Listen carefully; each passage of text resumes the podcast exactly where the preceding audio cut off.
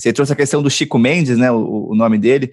Eu queria saber um pouco como é que foram, como é que foi o encontro com ele, quais os principais aprendizados que você tirou dessa relação com ele, que foi curta relativa, né, o assassinato dele em 88, mas tão intensa, né, e tão tantos aprendizados e trocas, né? O que, que, como é que foi essa relação e quais os principais aprendizados que você trouxe dele? Eu conheci o Chico Mendes quando eu tinha 17 anos. Eu morava no convento e, ia ser freira, e quando eu conheci a teologia da libertação, o Clodovis Boff, o Chico Mendes, no encontro é, da Comissão Pastoral da Terra, Aí a gente começou uma amizade, enfim, a gente só se separou com a morte dele em 88, na época eu já tinha 26, 27 anos, mas foi um aprendizado muito intenso. A gente era amigo, companheiro de batalha, era meio irmão, meio pai, uma configuração bastante múltipla.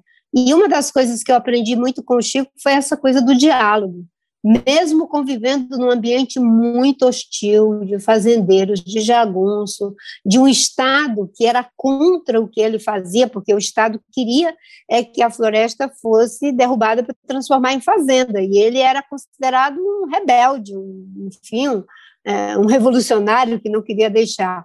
Então, ele, ele sempre buscava o diálogo, e o diálogo tanto para fora quanto de, dentro da própria comunidade.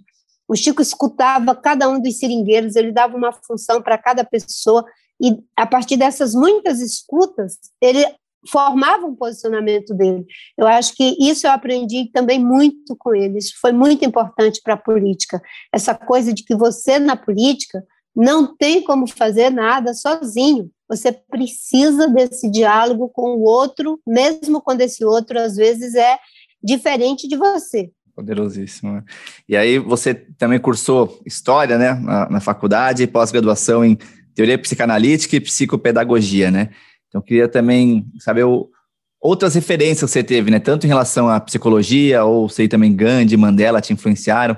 Quem foram em referências na, na sua jornada que foram te forjando, né? Como, como ser humano, e não, não só na, na militância, mas nesse aspecto da família, da ética, do amor à natureza.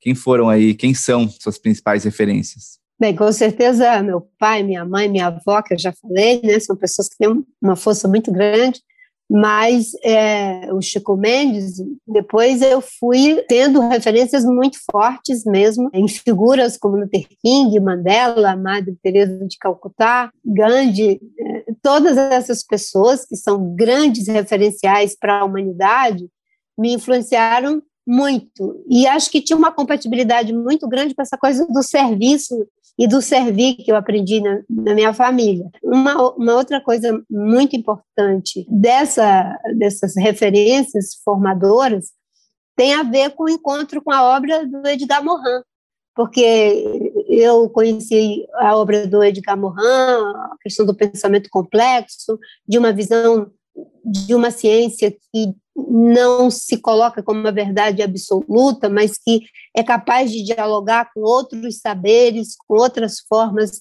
de produzir conhecimento e ciência, como é o narrativo populações tradicionais, que era o lugar de onde eu vinha. Então, na obra do Edgar Morin, eu consegui encontrar um lugar. Então, todas essas pessoas me ajudaram a formar, e depois, quando eu entrei na faculdade, né? A Hannah Arendt teve um papel importante também na minha vida. Então, quando juntou aquilo que é a minha tradição do saber narrativo, das populações tradicionais, é, do saber escutar, saber fazer, que é, como é, digamos assim, a, a marca do saber narrativo, com esse saber letrado, mas com pessoas com um olhar muito aberto, com essa capacidade de atravessar e ser atravessado pelas outras formas de ser e estar no mundo, isso foi muito potente. Agora, o exemplo dessas grandes figuras que eu me referenciei é, tem uma força muito na minha formação, com certeza.